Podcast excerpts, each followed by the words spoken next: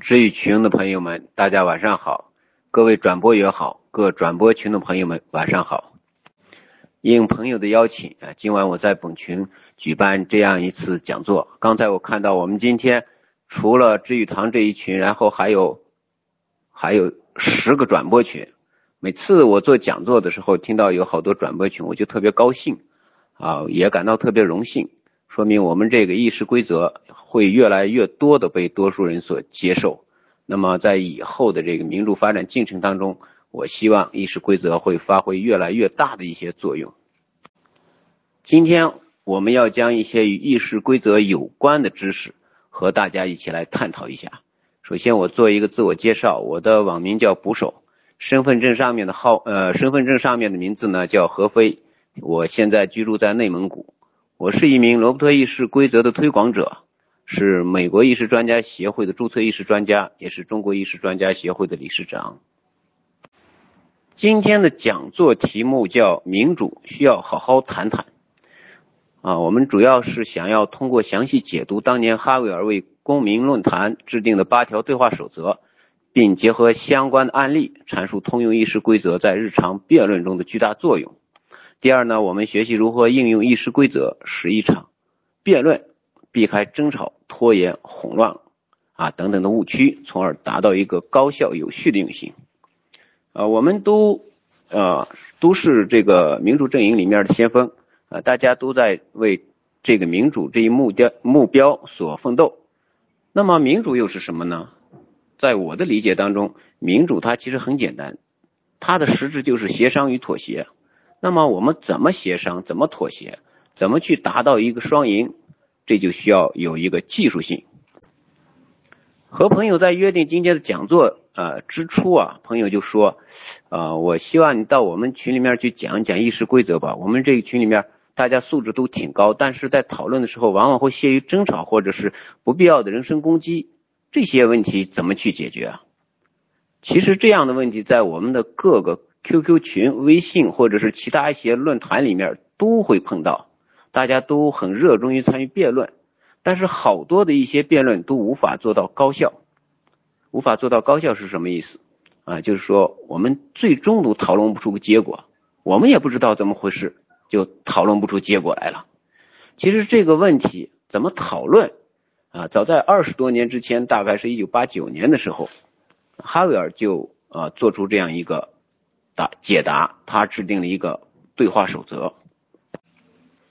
哈维尔对话守则也叫公民守则，或者是守则八条，是在一九八九年的冬天，呃，哈维尔等一些捷克的知识分子，他们在布拉格成立一个公民论坛之时，啊，我要解释一下，公民论坛它不是一个我们呃这个我们理解意义上的论坛，它是一个组织啊，相当于一个党派的名字。哈维尔亲手制定了八条对话规则。然后在街头巷尾去张贴这八条规则，我们看上去好像都是常识，并没有什么出奇的地方，但它是却是我们公共对话生活当中最紧缺的东西啊。我们把它比喻成空气或者是水，或者是把它比喻成维生素。那么我们来看一下对话八条的内容：一、对话的目的是寻求真理，不是为了斗争；二、不做人身攻击；三、保持主题。四、辩论要用证据。五、不要坚持错误不改。六、要分清对话与只种自己讲话的区别。对话要有记录，尽量理解对方。回到我们中国，中国的社交平台，它的约束力是很弱的啊，弱约束力是我们这些社交平台的一个特点，导致了上面的各类辩论可能会无所顾忌，缺少规则。但是每当有重大的辩论事件出现，并且辩论出现混乱的时候，常会有人提到哈维尔对话守则，比如当年的方舟子和韩寒，然后方舟子和崔永元以及柴静事件等等。啊，当这些辩论开始的时候，有人就会提到啊，我们要按照哈维尔对话守则来进行啊，啊，总会有人提到这个，所以有人就戏言说，如果哪天你看到哈维尔守则重出江湖了，那一定是有腥风血雨的事情要发生了。讲完了这个八条的内容啊，我们再来看一下什么是议事规则。议事规则它有一个定义，它就是指政府、企业、社团和会议组织正式采纳的成文的议事规则。这些规则规定了成员在组织的会议中所必须遵循的程序与承担的责任。议事规则的目标，它是保证会议的公正和效率，并为解决程序上的分歧提供结实的基准。议事规则也可以引申应用于日常的对话、辩论或者是一些协商。那么，在今天的正式的讲解开始之前，我们先来简单的叙述一下规则的重要性，以及议事规则的权威手册《罗伯特议事规则》的一些历史信息。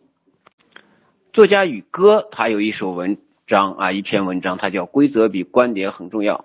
啊。宇哥对罗伯特议事规则也是比较推崇的。宇哥最近与我们有了一个联系。他想要参加呃这个美国议事专家协会的一个考试，他从我这里拿到了题，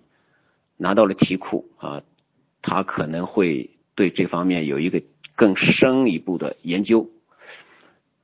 他在这个规则与观点，规则比观点更重要这篇文章中啊，他这样写道：对我们的公共生活构建而言，怎么说话优先于说什么话，说话需要遵守规则。优先于说话的内容，也就是说，对于辩论，规则比观点更重要。但是事实上呢，规则和规则与观点其实是一样重要的。它使用一个“更”字，它就是有感于现实的迫切。我们现实当中规则缺少的太多了。那么罗伯特议事规则它的一个简要历史又是怎么来的啊？议事规则最早起源于英国，然后后来传到了美洲。在大约是美国的独立战争期间，有一位叫罗伯特的士兵，他把之前他们所通用的一些议事规则的惯例，他编撰成书，然后就写成了《罗伯特议事规则》。在一九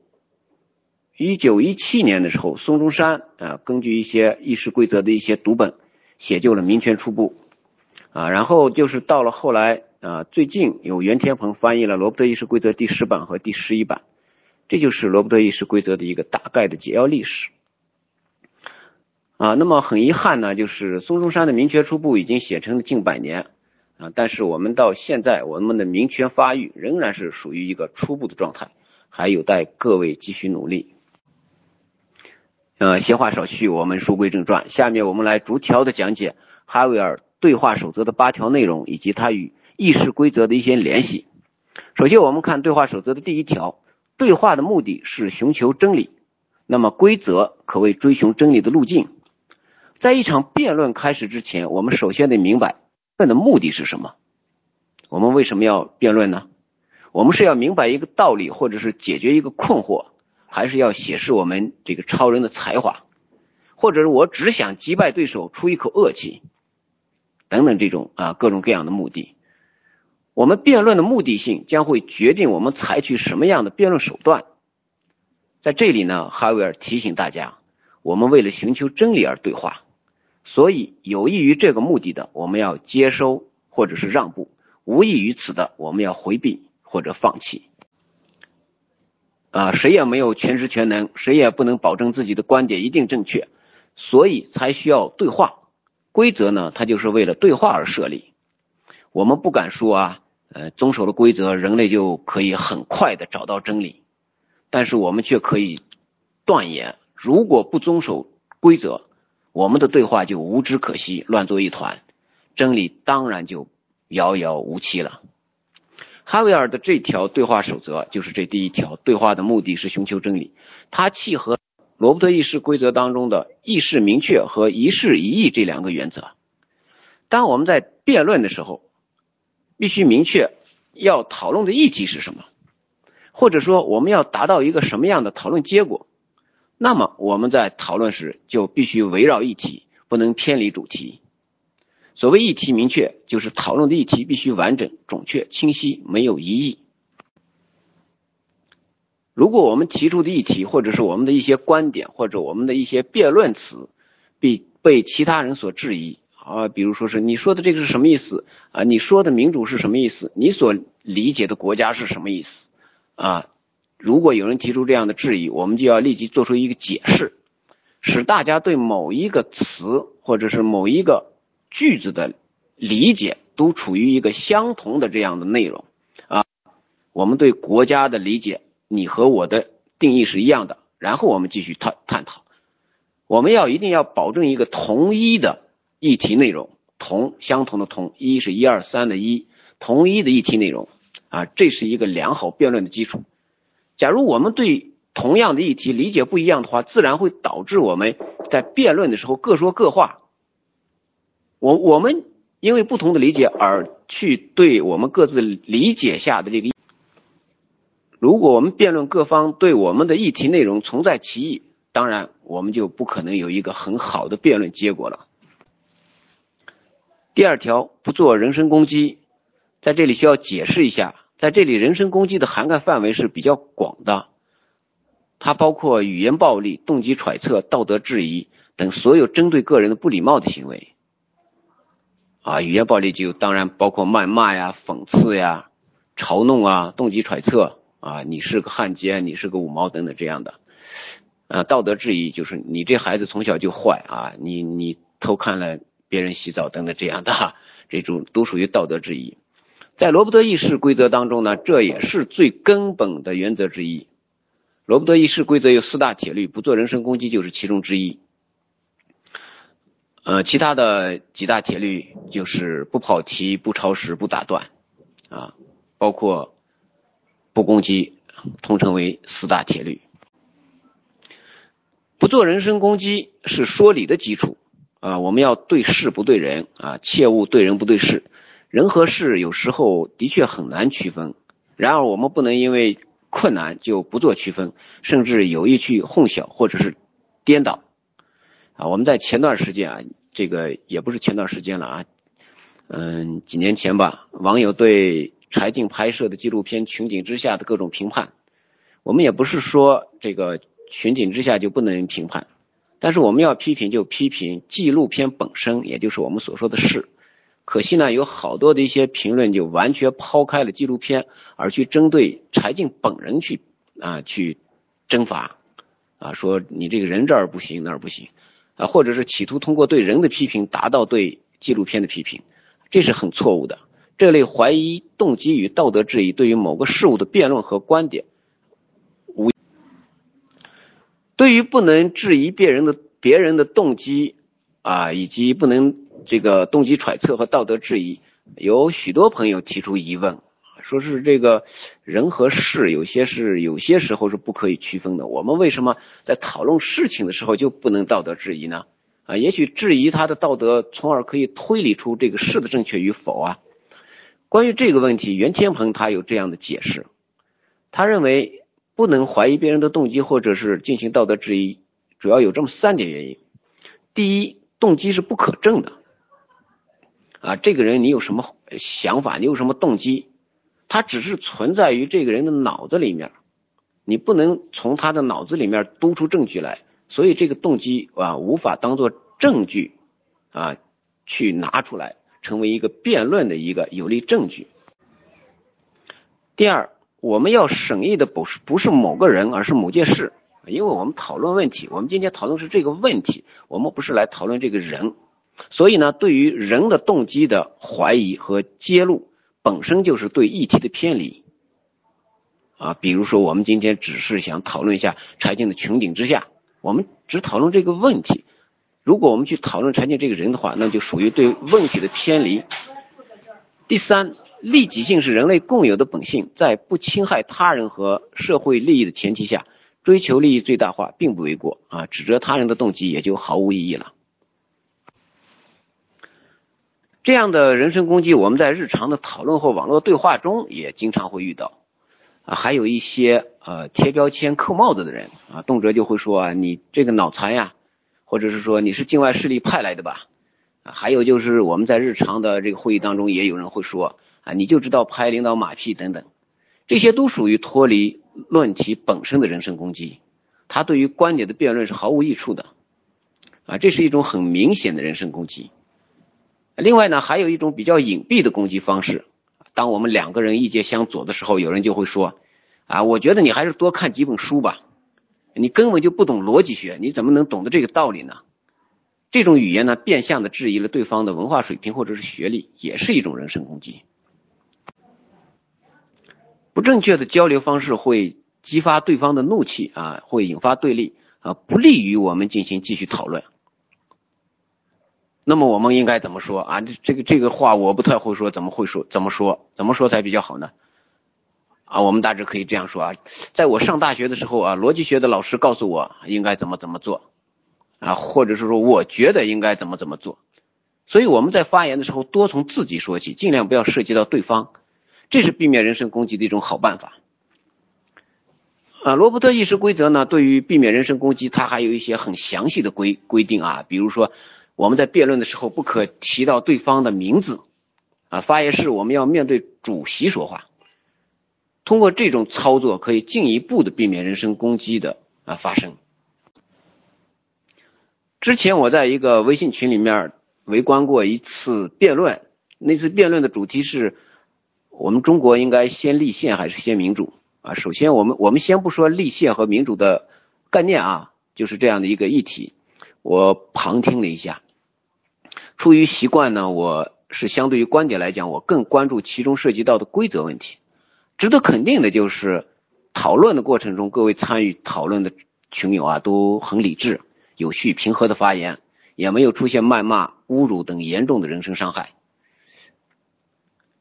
这个和我之之前参加过的其他一些网络对话平台还是有一定区别的。但是呢，在这个辩论当中，仍然有一些动机揣测或者是道德质疑现象发生。具体表现在哪里，可以参照到前面我们讲过的，在这里就不做列举了。揣测和质疑可以用在辩论以后的风险评估上。但是对于正在进行的辩论本身，它是没有积极的意义的。啊，你事后你可以探讨一下，觉得这个人怎么样？啊，我觉得他不靠谱，以后少联系吧。或者是我觉得这个人挺好，以后可以深交。这属于一个辩论之后的风险评估。但是如果在正在辩论的时候，我们进行这样的这个道德质疑或者是评估呢，是没有意义的。另外呢，我们辩论过程中有一些嘲讽啊、鄙视啊，都是属于无意义的人身攻击。以上我们所讲到的种种带有人身攻击的讨论方式，它只会破坏议题，造成跑题，从而拉低议事效率。它还会破坏原本友好的辩论气氛啊，甚至我们仅仅是因为观点不同就造成了阵营的分裂，这个是很严重的。第三条，保持主题。罗伯特议事规则也有一条根本原则，叫一时一事，要求与会人员在同一时刻必须围绕同一主题发言，以此来保证辩论的呃目标明确，从而提高议事效率。这一条呢，符合罗伯特议事规则四大铁律，不跑题。我们日常的一些争论却常常跑题，或者是有人故意偷换主题。啊，我们以前不是听过一个段子吗？叫什么？你跟他讲法律，他跟你讲政治；你跟他讲政治，他跟你讲民意；你跟他讲民意，他跟你耍流氓；你跟他耍流氓，他跟你讲法律。反正我们双方啊，始终都不在同一个主题上，我们也不在同一个平台上去争论，鸡同鸭讲，自说自话，结果争论沦为表态，共识永难达成。啊，我们还说上面呃，我围观的那个先立宪还是先民主的讨论。我发现存在这样一个问题，它就是跑题现象非常严重。那次辩论大概也就是下午的八点多，啊八点八点多开始，一直到我第二天翻看记录的时候，一直到凌晨的时候还在还在辩论。但是，一即使讨论到凌晨都没有形成一个统一的观点。啊，我们随便举一个例子出来啊，有一个成呃群友认为民主社会的建立应该先立宪。啊，这是他的观点。他从国人的素质方面入手，陈述了相应的理由。反对的群友呢，随即就陈述了反对的理由。啊，理由是立宪目前在中国无法完成，所以应该先实行民主。我们来分析一下。啊，我们今天的论题是先立宪还是先民主？是一个关于立宪与民主先后对呃先后实行的对比。那么正确的讨论方式应该是辩论双方始终。都围绕着这种对比进行阐述，而立宪目前在中国无法完成，属于实行的路径问题。简单的说，是否可以完成与是否应该先立宪，不属于同一主题啊，不应该同时讨论。我们再举个例子，可能更清晰一些啊。如果两个人讨论啊一个话题是吃粮食好呢，还是吃观音土好呢？我们不能以现在吃不到粮食为理由来证明吃观音土好啊。所以这个讨论啊，其实就是一个跑题。在这个讨论当中，在这个讨论当中呢，还有其他的一些很严重的跑题现象啊，在这里我们就不一一列举了。关于不跑题这个问题，还有一个案例，我在之前在 Q 群里面专门做过案例分析，就是罗永浩与王自如的一个辩论。有兴趣的朋友可以去找一些呃找这个相关的视频看一下，你会发现这两个人他们的讨论特别随意，想到哪儿就说到哪儿，几乎就没有一个固定下来的主题。当然，最终也没有就某个问题达达成最终的结论。啊，我在这个做分析的时候啊，做详细分析的时候，我我就是先放的视频嘛，然后播放完视频之后，我就问他们说，啊，你们觉得他俩在讨论什么？好多人都不知道，我不知道他们在讨论什么啊。他们讨论的人呢是信马由缰，听的人当然就一头雾水。呃，回过头来看，那是一场比较失败的辩论。第四条，辩论要用证据。什么是辩论？啊，辩论它的定义是什么？辩论就是彼此用一定的理由来说明自己对事物或问题的见解，揭露对方的矛盾，以便最后得到正确的认识或共同的意见。我自己总结出呃这样一句话，我我给辩论做的一个定义啊，辩论就是对于同一论点，以事实为依据，以逻辑为链条的一系列自我修正与帮助对方修正的过程。那么事实它就是辩论。必备的条件之一，无论你将要证实还是证伪，都需要有充分的证据。如果没有证据支撑你的观点，也也许就只是自己的臆想，好像就是没有根基的房屋，一阵清风就能将它吹垮，又怎么可能说服别人呢？对话守则的第五条，不要坚持错误不改。这一条涉及到我以前讲过的一个内容。啊，我之前做过一个专题，就是意识规则下的自我修正与妥协。近二十年来，在中国兴起一种辩论热，尤其是各大高校常常会组织一些辩论赛。但这这些辩论赛给我的感觉是很不好的。啊，辩论感觉不是真正意义上的辩论，而是一个人口才与诡辩术的表演。而且呢，这这种辩论赛不是以达成共识为目的的，而是通过各种形形色色的手段把对方打垮。这类赛事与真正辩论的偏移程度，从题目上我们就能看得出来。啊，比如说是有一场辩论，它的主题是人性本善或者是人性本恶，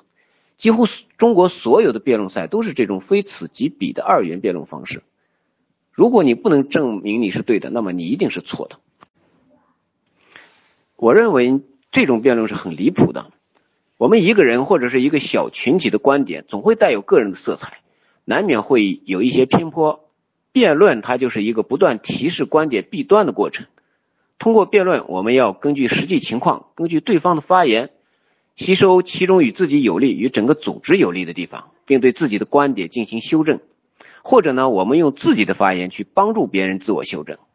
通过一个不断互动、良性上升的修正过程，使议题最终变得更加客观，更符合多数人的利益，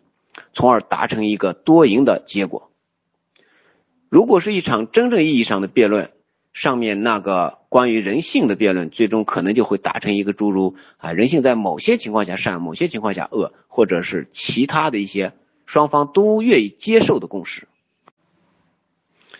我们在主动修正自己的同时，也要敢于肯定对方的部分论论点。比如说啊，你可以这样说啊，这位辩友刚才提出的三点，我同意其中的第一点。但是对于第二点和第三点，我有话要说，或者我们可以这样说：我认可这位朋友刚才陈述的事实，但是啊，如何如何？我们通过对论点的部分认同，可以获得对方的部分好感，有利于有序辩论的正常进行。罗伯特议事规则整体上来讲，它是一门妥协的艺术，有着各种各样想法与意愿的人，在规则的框架下。经过辩论修改，最终达成一个统一的、多数人可以接受的结果。在这个过程中，多数人的意愿上升为整体意愿，得到执行；少数人在不能改变现实的前提下体面的让步。在规则允许的范围内，在保持自己思想独立的前提下，各方经过有限的妥协，并按照规则去执行，才能真正践行议事规则公平、制衡、高效的理念。第六条，要分清对话与只种自己讲话的区别。对话这也很简单，就是我们两个是平等的啊，你一句我一句，我们平等进行交流。只种自己讲话，那我们也很好理解了，只能我说你来听。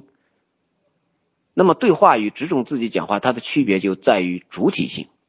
我们有没有想要与对方进行一个平等的对话呢？只种自己讲话。呃，这样的思想啊，这类发言呃发言者呢，他想要独占自己的话语权，他拒绝聆听对方，不允许对方辩解。在这种情况下，一个辩论就变成了单方面的陈述，并且他会强行要求其他人去接受。在一个辩论当中，一旦出现了独霸话语权的人，那么这场辩论基本上也就到头了，没有继续下去的意义了，因为他不想听你说了嘛。罗伯特议事规则有一条原则叫轮流发言原则，啊，是基本上是对应这个第六条，要分清对话和只重自己对话的区别。辩论它是一场对话，大家都要有秩序的说话，每个参与者都有相同的表达权，所以我们在为自己争取表达权的同时，也要尊重对方的表达权。在议事规则当中呢，会通过申请发言权、主席批准发言、辩论限制等规则来保障。每一位与会成员的表达权利，一般情况下，啊，无论是议事会议还是辩论会，都需要一位主持人来维持秩序和裁定规则。那么，发言各方在发言之前都需要向主持人申请发言权。主持人认为你的发言不会干扰到对方，他就会批准你的发言申请。当你的发言实实现或者是次数已经达到。主持人会提醒你停止发言，以防止发言超时、挤占别人的发言时间，或者给对方造成不必要的压力。关于发言的相关原则啊，李建芒与屠夫之前的一个辩论啊，就体现的非常好啊。当然了，他们也有有一位主席，两位轮流表达，并限定了发言时间，从而保证了双方平等的表达机会。而罗永浩与王自如的辩论呢，就不是很好的做到这一点。他们存在这些发言超时呀、打断对方发言呀等现象，严重的影响了辩论的质量。第七条，对话要有记录，这一条比较好理解啊。记录呢，它便于事后的查找与信息确认。这一条相对来讲比较好实现，因为我们现在的网络辩论，它会保存有聊天记录嘛。如果你是在论坛里面，它也有文字记录。但是如果我们要是线下的辩论的话，组织者也应该安排一些相应的记录人员或者是信息保存措施，我们录个音啊或什么的，以保证相关信息的留存。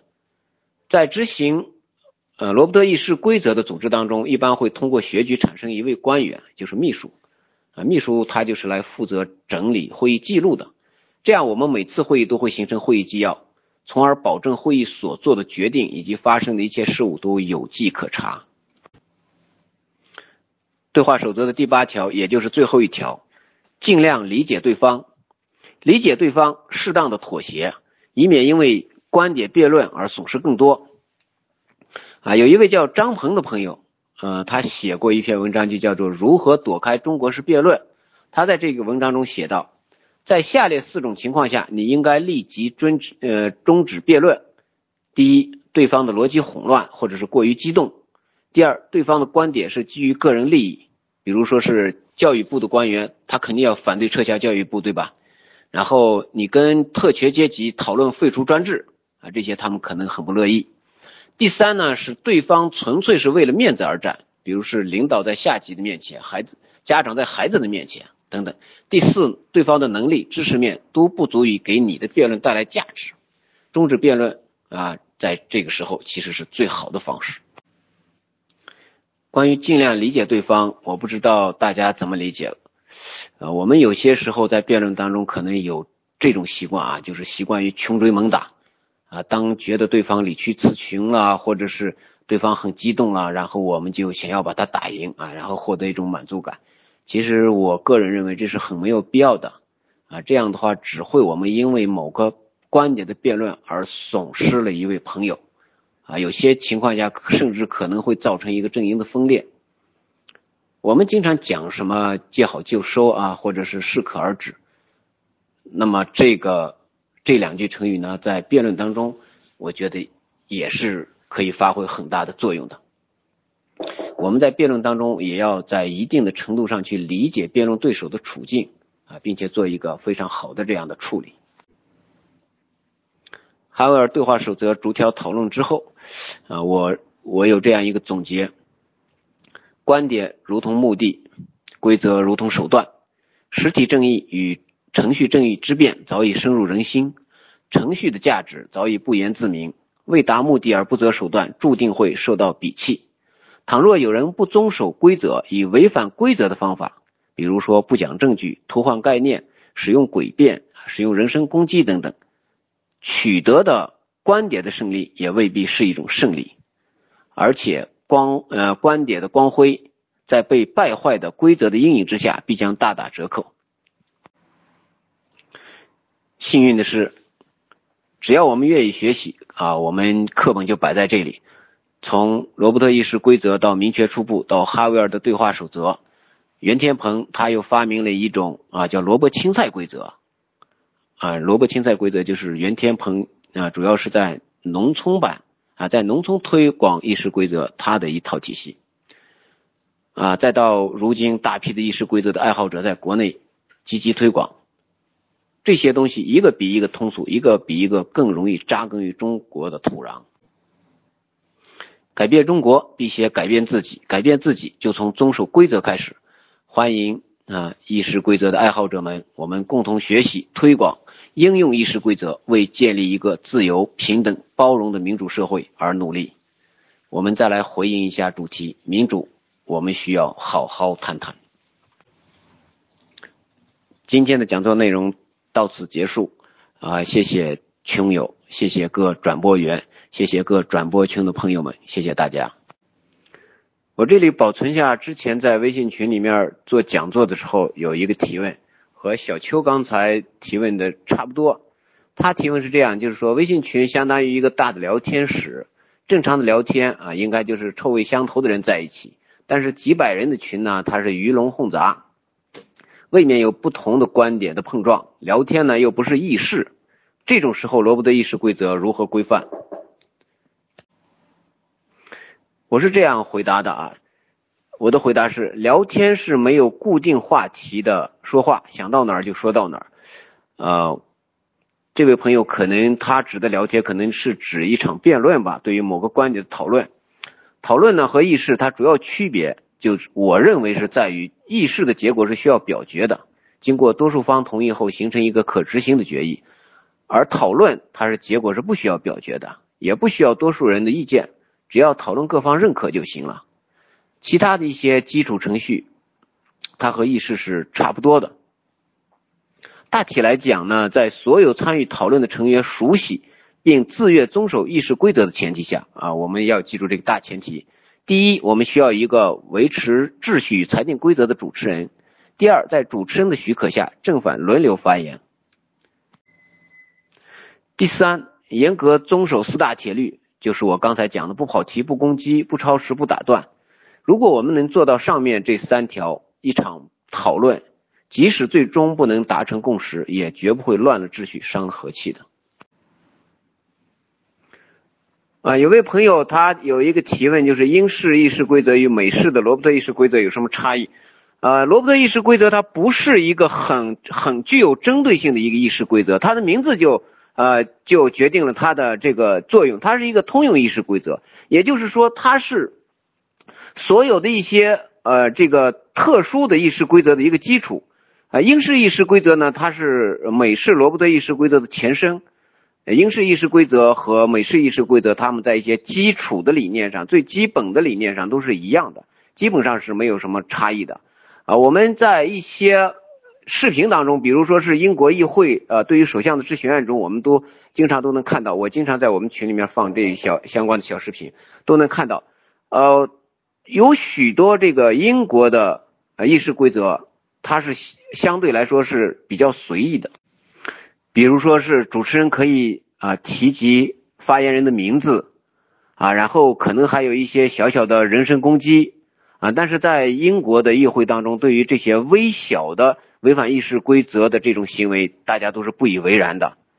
啊，总体上给我的感觉就是英国的议议事规则可能是因为他们非常自信的原因，他们显得特别随意。